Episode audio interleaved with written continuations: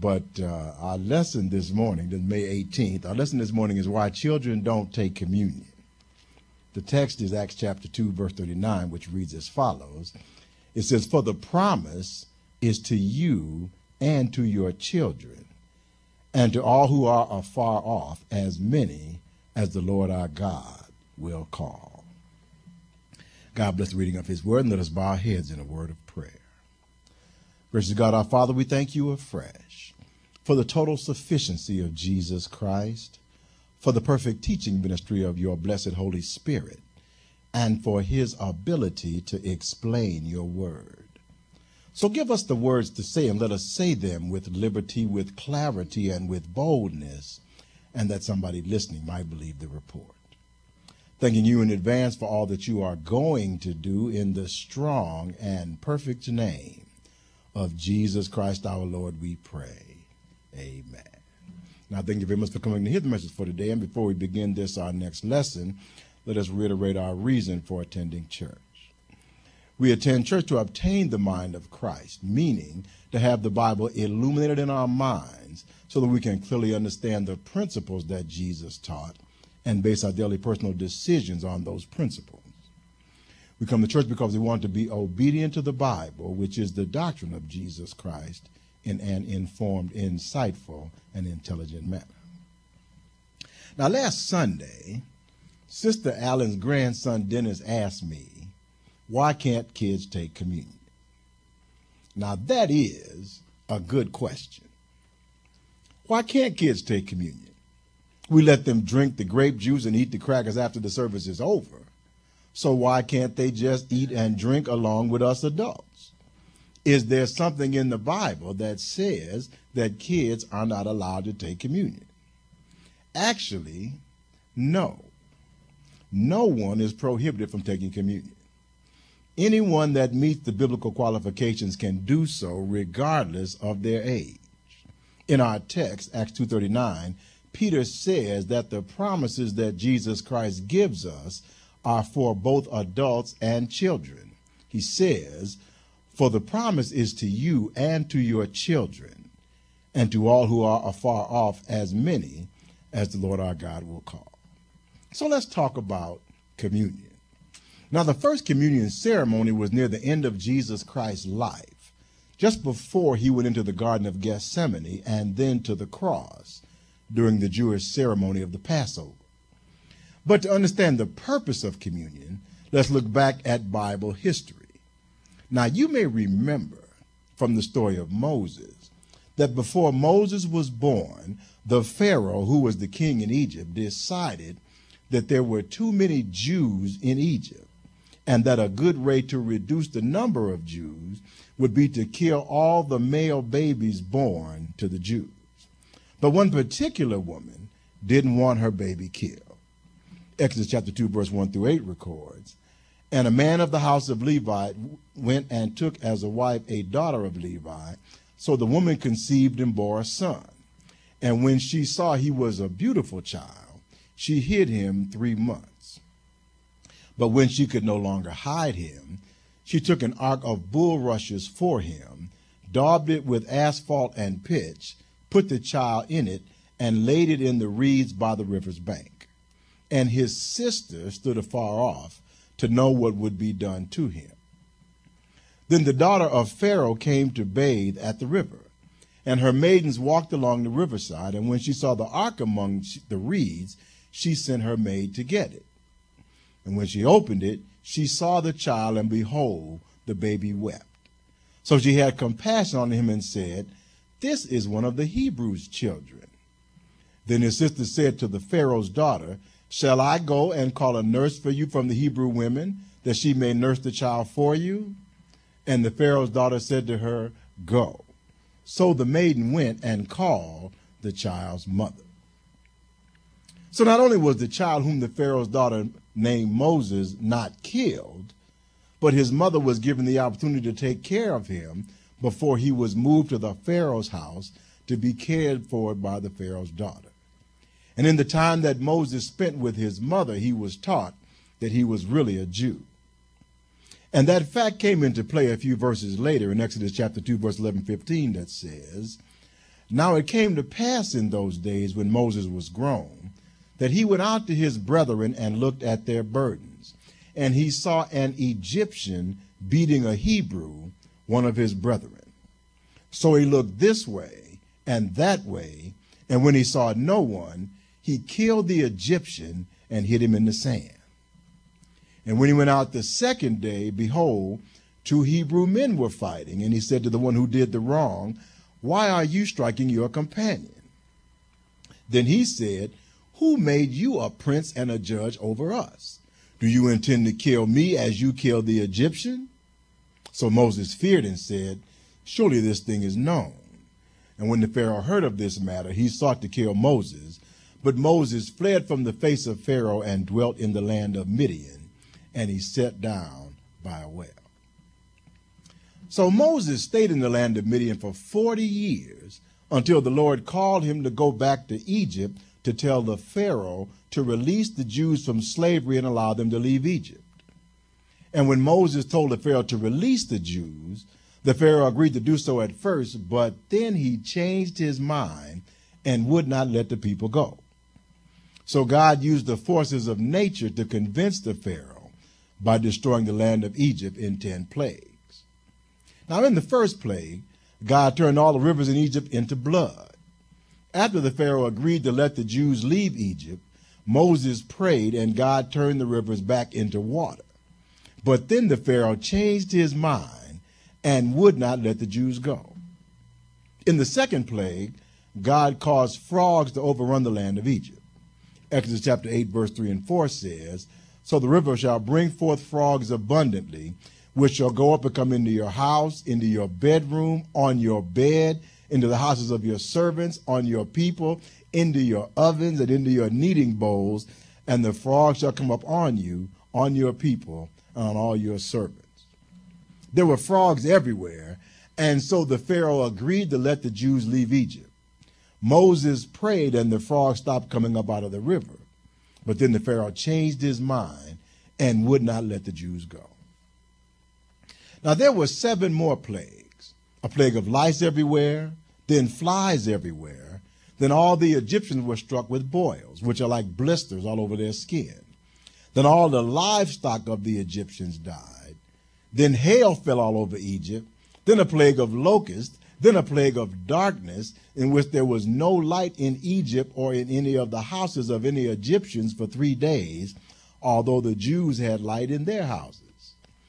The Pharaoh would agree to let the Jews go so that Moses would pray to have the plague taken away, but then each time the Pharaoh refused to let the Jews go. And God told Moses that the tenth plague would be the one to which the Pharaoh would respond. Exodus 11, 4 through 7 records. then Moses said, Thus says the Lord, About midnight I will go out into the midst of Egypt, and all the firstborn in the land of Egypt shall die, from the firstborn of Pharaoh who sits on his throne, even to the firstborn of the female servant who is behind the handmill, and all of the firstborn of the animals. Then there shall be a great cry throughout the land of Egypt such as was not before, nor shall be like it again. But against none of the children of Israel shall, shall a dog move his tongue against man or beast, that you may know that the Lord does make a difference between the Egyptians and Israel. So God told the Israelites that he was sparing them from the death angel. God said to Moses in Exodus chapter 12, Speak to all the congregation of Israel, saying, On the tenth of this month, every man shall take for himself a lamb, according to the house of his father, a lamb for a household. Your lamb shall be without blemish, a male of the first year. You may take it from the sheep or from the goats. Now you shall keep it until the fourteenth day of the same month. Then the whole assembly of the congregation of Israel shall all kill the lamb at twilight. And they shall take some of the blood of the lamb and put it on the two doorposts and on the lintel of their houses where they eat it. Then they shall eat the lamb's flesh on that night, roasted in fire, with unleavened bread and with bitter herbs they shall eat it. and thus you shall eat it, with a belt on your waist, your sandals on your feet, and your staff in your hand. So you shall eat it in haste. It is the Lord's Passover. For I will pass through the land of Egypt on that night, and will strike all the firstborn in the land of Egypt, both man and beast, and against all the gods of Egypt I will execute judgment. I am the Lord. Now the blood shall be a sign for you on the houses where you are. And when I see the blood, I will pass over you. And the plague shall not be on you to destroy you when I strike the land of Egypt. So this day shall be to you a memorial, and you shall keep it as a feast to the Lord throughout your generations. You shall keep it as a feast by an everlasting ordinance. Now, the lamb that each Jewish family killed was a sacrifice, and the blood of the lamb on the doorpost on the, of the house designated the household as Jewish to the death angel who passed over the Jewish households as he went through Egypt, killing all the firstborn. God called this experience the Passover and commanded every Jew and all their descendants to commemorate their freedom from slavery every year by be eating the Passover lamb every year at the time of the first Passover. The Passover commemoration was being kept by the Jews during the time of Jesus, and it is still being kept by the Jews today. Jesus started the commemoration that we call communion as a Christian replacement for the Jewish Passover. In the first Jewish Passover, an innocent lamb was killed and his blood painted on the doorpost to protect the Israelites from the death angel. In Christian communion, the wine represents the blood of the lamb that was sacrificed to protect us from the consequences of sin, which is hell, which is called the second death. This lamb is not a, was not an animal lamb, but Jesus Christ himself, whom the scriptures call the Lamb of God. Rather than us being sent to hell for our sins, Jesus, the Lamb of God, sacrificed himself, dying in our place to make us eligible to go into the holy heavenly city, the New Jerusalem. Now, listen to the vision of the Apostle John as he describes the place to which all Christians are going when they die he writes in Revelation 21 1 through 11 and 22 through 27 now I, now I saw a new heaven and a new earth. For the first heaven and the first earth had passed away. Also, there was no more sea.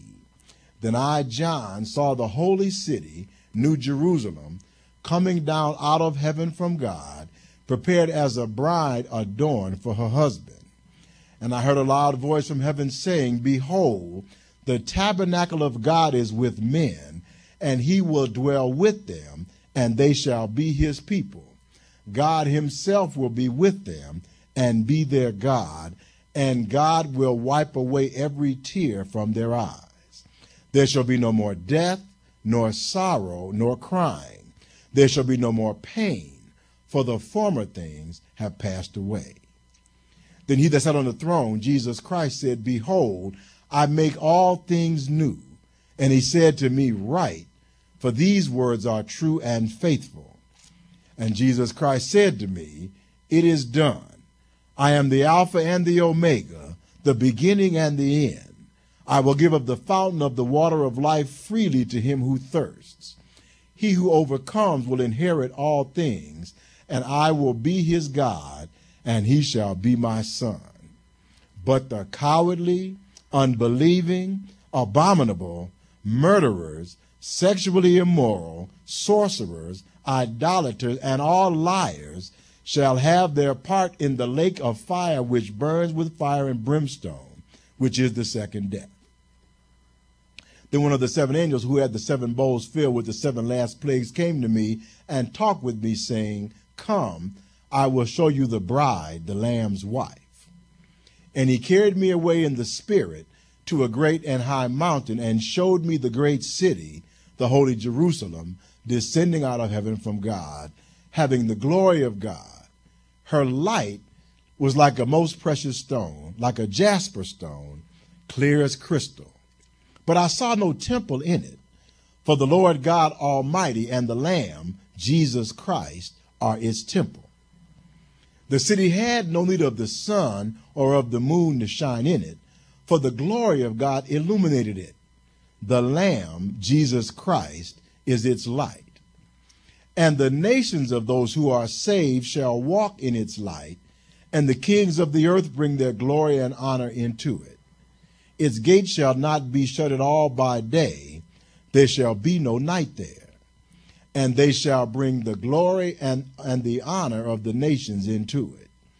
But there shall by no means enter it anything that defiles, or causes an abomination, or a lie, but only those who are written in the Lamb's book of life.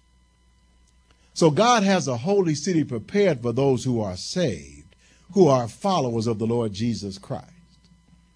Now, we cannot earn or merit entrance into this holy heavenly city, but it is reserved for those of us who recognize their own personal sinfulness, who recognize that we are not worthy to enter the city, but who also recognize that Jesus Christ died to pay the penalty that we owe for the sins that we have committed.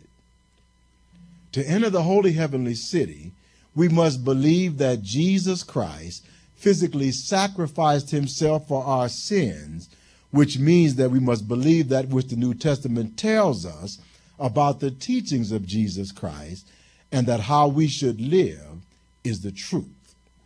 The New Testament tells us that we must also repent of our sins, which means that we must agree with God as to what sin is, and that we must acknowledge that the sins which we have committed are wrong, and that we must apologize to God for committing sin, and then that we must do whatever can be done to repair the damage that we have caused by sinning, and then we resolve not to repeat the sin. If we do these things, the New Testament tells us that we are saved from the penalty and power of sin by the sacrifice of Jesus Christ, who died to pay the penalty for sin and sends us the Holy Spirit to give us the power to avoid our sins in the future. Now, no one is perfect in the avoidance of sin, but the Bible tells us in 2 Peter chapter 3 you, therefore, beloved, since you know this beforehand, beware lest you fall from your own steadfastness, being led away with the error of the wicked, but grow in the grace and knowledge of our Lord and Savior Jesus Christ. To him be glory both now and forever. Amen. So now, once we believe in Jesus Christ, our job as Christians is to grow in grace. Grace is God's unmerited favor in which he acts spontaneously and favorably toward us through no merit of our own. The ability to repent is a grace gift from our Lord Jesus Christ, and he sends us his Holy Spirit to help us to understand that which we should know, to remind us of all of our sins, and to remind us of our need to repent to stay in good standing with the Lord. God does not expect Christians to be perfect, but He does command us to grow, to develop, to gain self control as we become more mature, and to yield to the leading of the Holy Spirit rather than just doing whatever we want to do. Now, once we believe in Jesus Christ's sacrifice, repent of our sins, and resolve to grow in grace, we become Christians. Now, people can only become Christians by their own decision. The only person that knows whether or not you believe in Jesus Christ is you. The only person that knows whether you believe that you are a sinner and that you need to repent is you. Now, some people think that the biblical account of the life of Jesus Christ is just a story or a myth. Some people actually think that they should be able to go to heaven on their own merit because they think that the best people will get into heaven and that they are no worse than anyone else. Paul tells the Romans that many Jews don't actually believe in Jesus and think that they are righteous enough, meaning that they have followed God's law well enough to go into the heavenly city on their own merits. Paul says in Romans chapter 10, Brethren, my heart's desire and prayer to God to, to God for Israel is that they may be saved. For I bear them witness that they have a zeal for God, but not according to knowledge. For they, being ignorant of God's righteousness and seeking to establish their own righteousness, have not submitted to the righteousness of God. For Christ is the end of the law for righteousness to everyone who believes. For Moses writes about the righteousness which is of the law, that the man that does these things shall live by them. Now, some people want to live in the next life, receiving the reward that they earn according to their own good deeds. They don't recognize that although they have done good deeds, they are still sinners, and that their good deeds don't cancel out their sins, and God will condemn them not for their good deeds, but for their sins. We who are saved are trusting in Jesus Christ to save us from the penalty of our sins, as he died to pay the penalty for our sins, and then sent us the Holy Spirit to help us to live for God. Paul continues in Romans chapter 10. He says, But the righteousness which is of faith speaks in this way Do not say in your heart who will ascend into heaven, that is, to bring Christ down from above, or who will descend into the abyss, that is, to bring up Christ again from the dead. But what does it say? The word is near you, in your mouth and in your heart. That is, the word of faith which we preach, that if you confess with your mouth that Jesus is Lord, and if you believe in your heart that God has raised him from the dead, you will be saved. For with the heart one believes unto righteousness, and with the mouth confession is made unto salvation. For the scripture says, Whoever believes on him, Jesus Christ, will not be put to shame. For there is no distinction between Jew and Greek, for the same Lord over all is rich to all that call upon him. For whosoever calls upon the name of the Lord shall be saved. So then, the first thing that we must do to be saved is to call on the Lord. We have to believe in our hearts that Jesus Christ is Lord and has been raised from the dead, and then we have to confess it. That is, we must tell others that we believe. Once we do that, once we believe in Jesus Christ and confess him, we are saved from the penalty of our sins by his sacrifice on our behalf. And then we are going to the heavenly holy city rather than the lake of fire when we die. We receive the gift of the Holy Spirit from God, who helps us to understand the things that God says in His Word and reminds us of our obligation to do the things that God wants us to do. Jesus Christ's death was a great enough sacrifice so that everyone can be saved, but everyone is not going to be saved.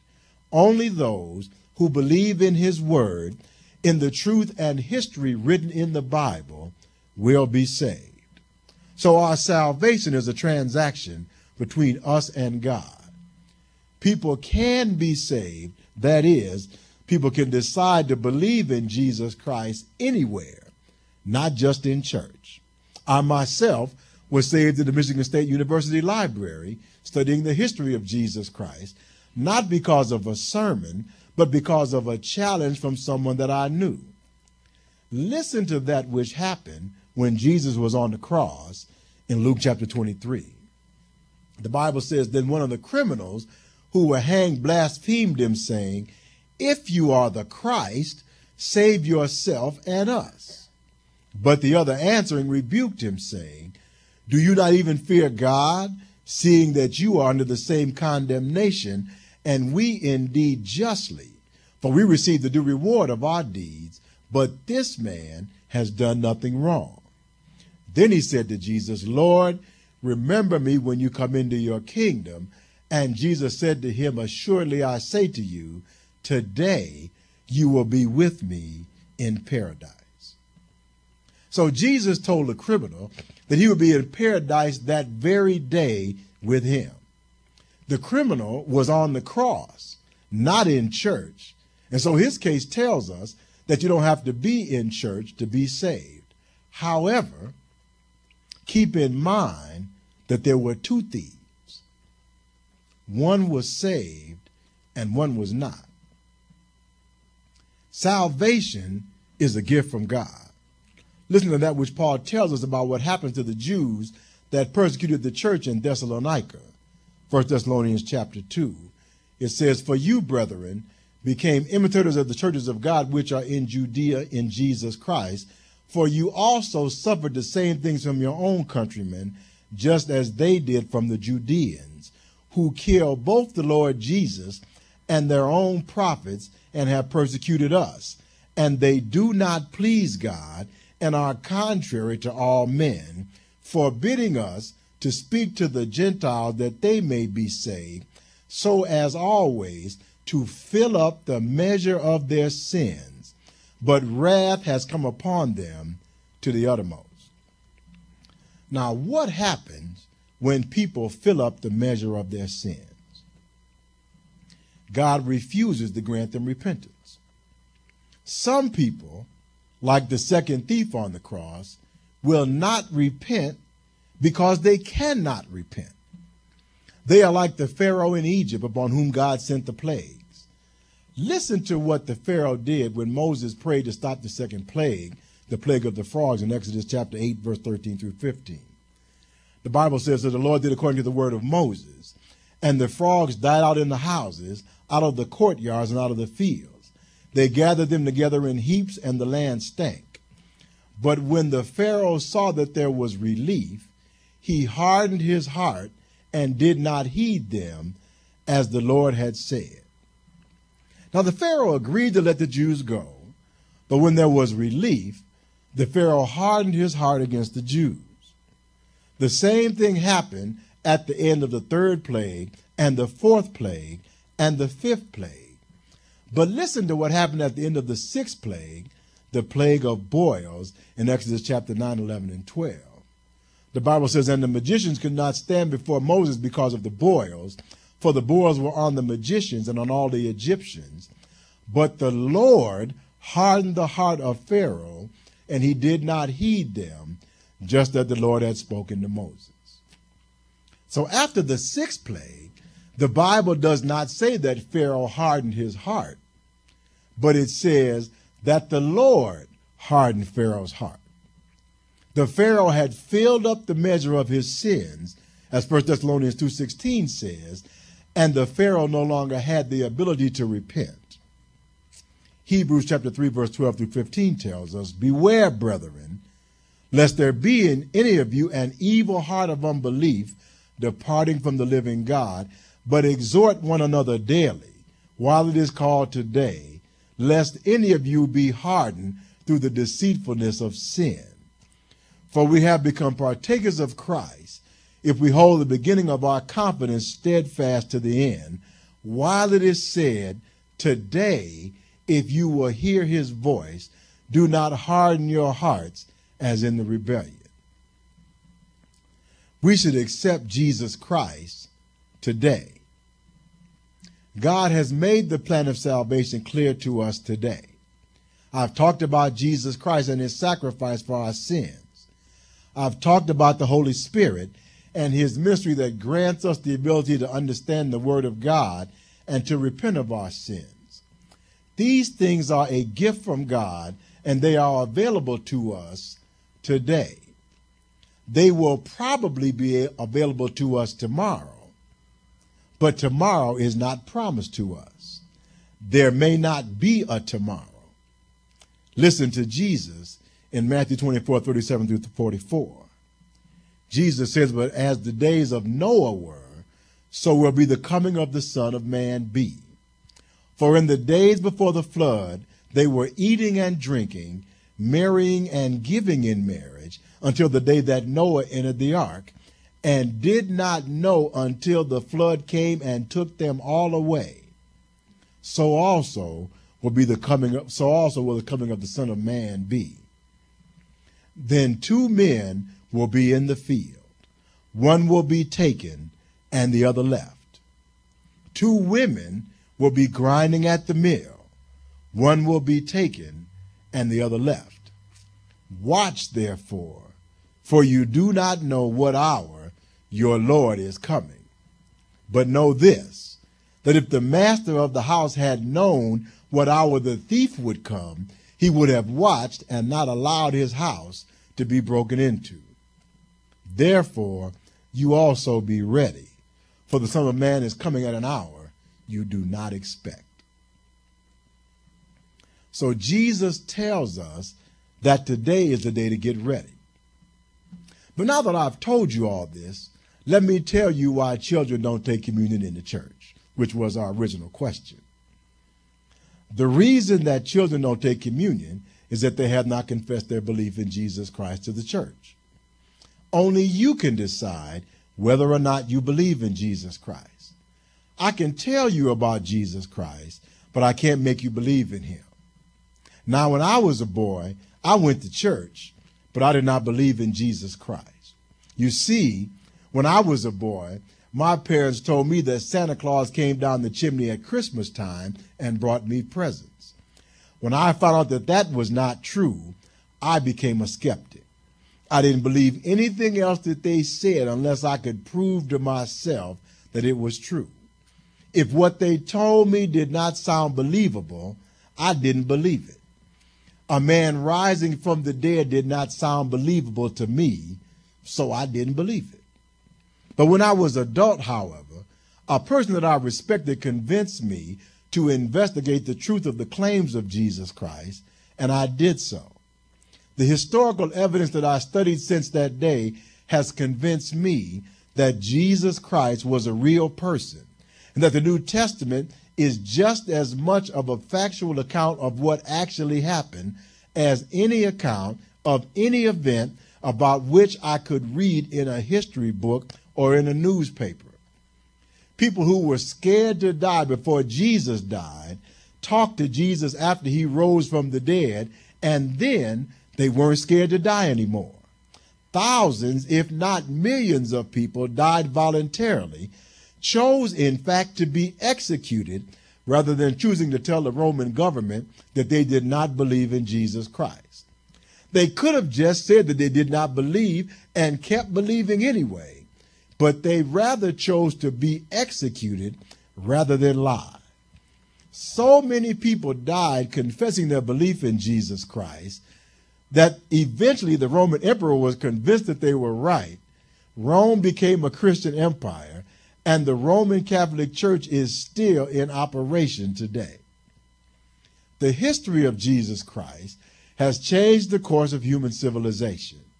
And it is because of the truth of the testimony of the disciples in the Gospels and millions of lives that have been changed by their belief in Jesus Christ. So I believe in Jesus Christ, and I'm telling you about him. However, you must reach the point in which you believe for yourself. Paul tells us in Romans 10 and 9 that if you confess with your mouth that Jesus is Lord and if you believe in your heart that God has raised him from the dead, you will be saved. I can't confess Jesus Christ for you. Neither your mother or father, your grandmother or your great grandmother can confess Jesus Christ for you. No one can confess Jesus Christ for you. You have to make up your own mind. And if you make up your mind to believe that Jesus Christ is God and that he died to pay the penalty that you owe for your sins and that he rose from the dead physically, you can let me know and I will see to it that you are baptized and can take communion. All of us that take communion have made up our minds to believe in Jesus Christ. That's why we come to church, and that's why we try to do that which Jesus Christ wants us to do. Some days we do pretty well, and some days we fail. but we are growing in grace and in the knowledge of Jesus Christ. That is what he wants us to do, and that is what I invite you to do. We have our question and answer period, so that if you have doubts about the truth of the gospel or about anything that the Bible says, I can answer all your questions. I wish that someone had answered mine when I was a kid. But I just want you to know that I can stand here and say, with all my heart and with all my soul and with all my mind, because I know, because I know, because I know, because I know that although the wages of sin is death, that the gift of God is eternal life through Jesus Christ. I know that my sin is forgiven because of Jesus Christ's sacrifice on the cross. Jesus paid it all. All to him I owe. Sin has left a crimson stain, but Jesus washed it white as snow. And that is our lesson for today. Let us pray. Gracious God, our Father, we thank you for the history that you have given us, for the biblical history, for the secular history, for the history of the world that you have given us, that we can go to the library and look up and we can read the writings of those who were there and those who saw the effects of what happened because you came to the earth and lived a life and then died on the cross that our sins might be forgiven and then rose physically from the dead that we might believe in you and thus have a right and a just right to the tree of life. And Lord, we just want to thank you today that you have given us this information so that we ought so that we can know how we ought to live as well. We just ask you, Lord, that you help all that are in the house today to recognize the reality of your resurrection, the truth of the history of your life, and help us to be on your side. Help us to confess that you are Lord, that we believe in you, that we might be saved and go to that holy heavenly city when we die rather than the lake of fire. And now, Lord, we thank you for all that are in the house today. And we ask you to give us traveling mercies as we go down from this place and then bring us back once again at the appointed time. And now, Lord, we thank you for all these things. We thank you for your goodness, for your mercy, and for your grace. And most of all, we thank you for your sacrifice on the cross, for rising from the dead on that Sunday morning. Thank you, Lord. In the wonderful name of Jesus, we pray. Amen and thank God.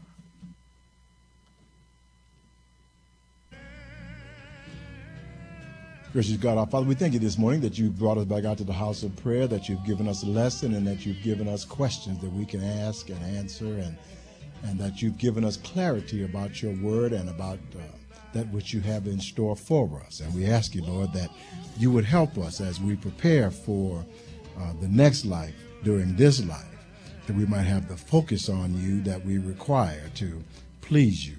And Lord, we're praying for uh, Dr. Allen and uh, also for his wife, who's writing a book that's coming out soon. And we ask you, Lord, that in her negotiations with the publishers and all those things, that uh, she will be successful in that. We just thank you, Lord, for uh, that which is going on with her. And we ask you that you would bless them. Praying for Sister Allen, Lord, we're asking you that you continue to uh, help her to recover from her uh, physical situation, the fall that she had. And ask that you give her the activity of her limbs once again. Uh, allow her to be able to walk well, even even with or without uh, her walking apparatus. And thank you for her presence and for the grandkids that are here today. We're praying for Seneca and Takika. We're asking you, Lord, that you bless them in their situation. We're also uh, praying for Gina Sanchez and her sister Victoria, uh, who are involved in uh, transferring kidney from Victoria to Gina. And we're asking you, Lord, that uh, you would give the surgeon skill, that you give the hospital uh, caring as they uh, take those two women and uh, change parts from one to the other. We ask you, Lord, that you be in the mix, let all go well, and we just want to thank you for it. Praying for Sister Artist as she is continuing to recover uh, from her broken ankle. Continue to bless her, and we're praying for uh, Jovi and Roshni and Zacchaeus. We're just asking you that you bless those young children. Of course, we pray for Dennis as well, and we ask you that you just go with all of them and help their uh, help their guardians to train them in the way that they should go, so that when they get old, they will not depart from it. And we want to thank you for that as well. Just bless Sister Ellen and all that she's concerned about. We thank you that her father has recovered well and that all uh, the store is going and all the things that are going well for her. We just want to thank you for.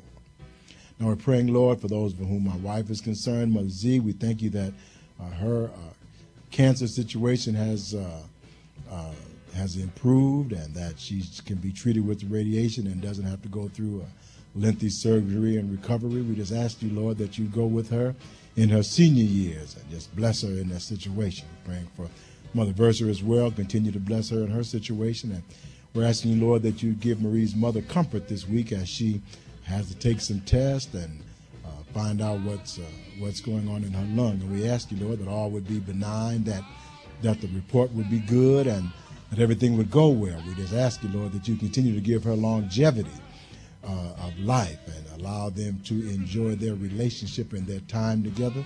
We just ask you, Lord, that you go with her and stand by her keep her safe up there in Pontiac with all that she does. Now, we're also praying for those that my wife has asked us to pray for from our dance community for Gus and Darlene and Velma. We ask you that you uh, bless Sister Watson as she's down in uh, in the South uh, at the bereavement of her brother. And we ask you, Lord, that you comfort the family. Just go with them and stand by them.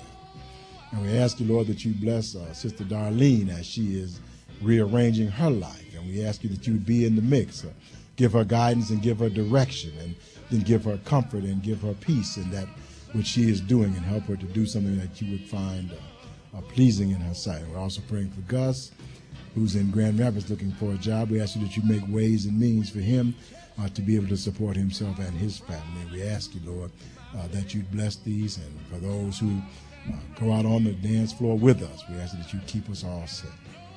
Now, Lord, we're asking you that you uh, bless my son and also those whom he's concerned with. Uh, Eric, who's moving, coming back to work this week and has a great distance between himself and his family. And we ask you that you would help them uh, to figure out a good way to close the distance, that they might be able to all get back together in the right kind of domicile. And, and we just pray for that young man that they have there and help them to raise him in the way that he should go as well. We're continuing in prayer for Brian Maynard, Brian Maynard, asking you to continue to bless him as well. Thanking you, Lord, that Brother Edwards has been able to make it back from all of his many travels and that the boys are doing well. We ask you, Lord, that you'd allow them uh, to do well in the end of their school year in their studies and make them able to have a good summer this summer because of uh, their good grades coming out of school. And we want to thank you for that as well. Praying for uh, Sister Kim, asking you to bless her in her need and just go with her and stand by her in all that she does. Just be with her this morning. And Brother Edwards as he takes on new ventures and new endeavors. We ask you that you give him skill in that which he does. Keep him safe from all hurt, harm, and danger. Give him traveling mercies on the dangerous highways and on the roads and on the tracks. Just go with him and be with him in all that he does. Pray for Brother Lee and his family as they are traveling this week and all that they're concerned about. We ask you, Lord, that uh, you would give them an enjoyable time there at their graduate son's graduation allow the fellowship to be well and allow them to uh, have a good, allow Darius to have a good end to his college career and move on to the next phase in his life. And we ask you that you give them traveling mercies as they're traveling over the dangerous highways back from uh, Pennsylvania. We're just asking you, Lord, you keep them safe from all hurt, harm, and danger. Go with all that they have uh, uh, that are uh, in their concern. We also pray for Cedric's next year in school that all things go well for him as he is considering the various places that he's going to go. And that all the scholarships and all of the grants and aid come in as they need them, that he might be able to make the choice that he wants. Thanking you, Lord, that uh, brother and sister McClure made it back uh, from St. Louis this morning, that all was well with the graduation, and we're praying that uh, Janelle would enjoy her summer as she gets ready for her next big move. And we ask you, Lord, that uh, you would navigate her circumstances so that her next move uh, might be one that is both pleasing in your sight and in hers, and one in her parents' sight as well. Thanking you, Lord, for JJ who's here and asking you that you continue to bless him and allow him to have a good summer, a good time out of school, and prepare him for going back in the fall. And we're also playing, praying for Tommy Wells, who's had complications from his liver transplant. And we're asking the Lord, that uh, you be with the doctors that are trying to decide what to do and that you would give them the right solution for the problem. And we just ask you, Lord, that you go with him and stand by him and give him a good recovery from that situation that he might be able uh, to do that which it is uh, that you have in mind for him to do as he recovers from his liver transplant. Just want to thank you for that as well. Now, we want to thank you also uh, for the Winston family who's here today. Thank you for Brother Winston and Sister Winston. And we just want to ask you that you continue to uh, go with Brother Winston and stand by him as he is dealing with that uh, knee situation. We ask you to give him strength and that you give him peace, that you give him relief from pain, and that you give him that which he requires, that they might be able to uh, continue to enjoy their time together. Just bless them, go with them, and stand by them in all that they do. And we thank you for it this morning. And Lord, I'm praying for Dad down in Chicago, for Brother Marvin out in, uh, in uh, North Carolina. We're praying for the rest of the family down in Gary and in Chicago. We're asking that you bless them all. Continue to bless Aunt Barbara as she's doing better with her Alzheimer's and uh, seems to be have, having more lucid moments. And we just thank you, Lord, for that. And we ask you that you'd allow that recovery to, come more, that she might be able to uh, enjoy these, this time that she has with her husband. We just thank you for that as well. We're praying for the Perkins down in Louisiana and for Brother Northern down in Texas and asking you that you bless them as those areas of the country are going through some weather problems. And we just ask you that you keep them safe from hurt, harm, and danger in that form. We just ask you that you go with them and stand by them. We're also praying for Diane, whom uh, Brother uh, Meeks has asked us to pray for over the internet. Also praying for Brother Porter, Reverend G.L. Porter, who's in Ingham Medical. Asking you to you continue to allow him to recover, that he might be able to get back to his congregation.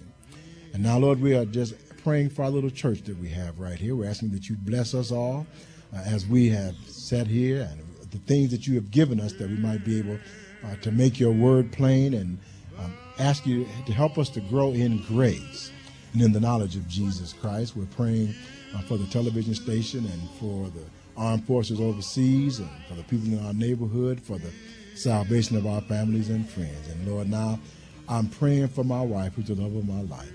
Bind us together with cords of love that cannot be broken. Give us traveling mercies this week as we have to go out of town and come back and help us to make that trip safely and to enjoy ourselves and come back at the appointed time. And now, Lord, uh, we thank you for all these things. We thank you for your goodness, for your mercy, and for your grace. And most of all, we thank you for your sacrifice on the cross, for rising from the dead on that Sunday morning. Thank you, Lord. In the wonderful name of Jesus, we pray. Amen and thank God.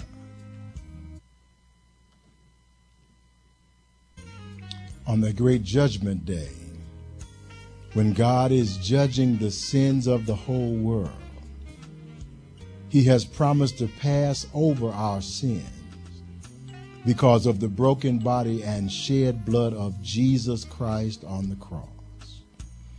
And as we commemorate his sacrifice with this bread and wine, let us remember all that he has done for us.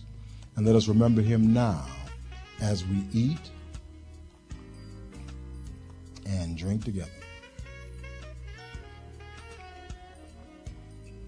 Now may the love of God, the grace of Jesus Christ, and the sweet communion of the Holy Spirit rest the bar with us now, henceforth, and forevermore. Let every heart say, Amen.